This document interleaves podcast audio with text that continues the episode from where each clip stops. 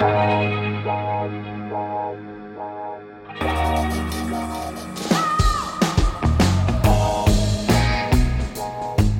à lire, un podcast de Bernard Poirette.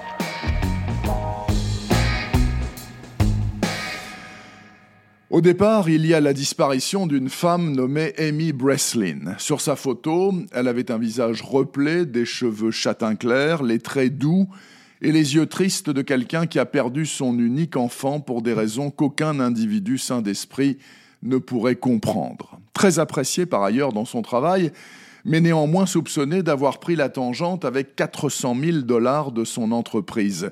Et c'est pour la retrouver qu'Elvis Cole est embauché par une certaine Meryl Lawrence, qui se présente comme la supérieure de la disparue. Madame Lawrence préfère utiliser les services d'un enquêteur privé car elle ne veut aucune publicité à cette affaire. Pourquoi?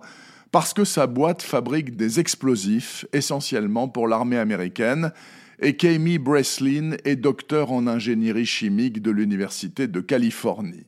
Discrétion, tel doit être le maître mot de cette enquête. Cole passe la consigne à ses deux collègues, Joey Pike et Jon Stone. Le trio se met en branle. Dans le même temps, ou presque, une brigade du LAPD est en intervention nocturne à l'ouest d'Echo Park.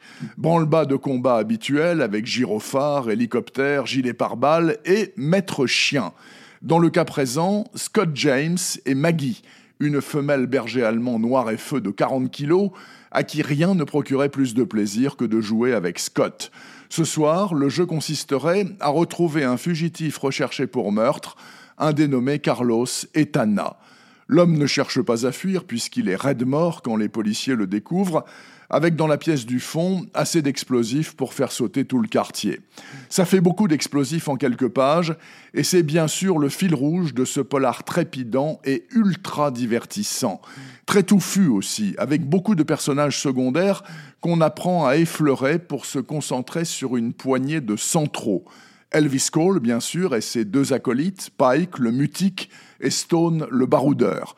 Trois Californiens pur jus qui détestent qu'on leur marche sur les pieds, mais sont prêts à risquer leur peau si la cause est juste. Plus, grosse cerise rouge sur le gâteau, Scott James et son phénoménal chien policier.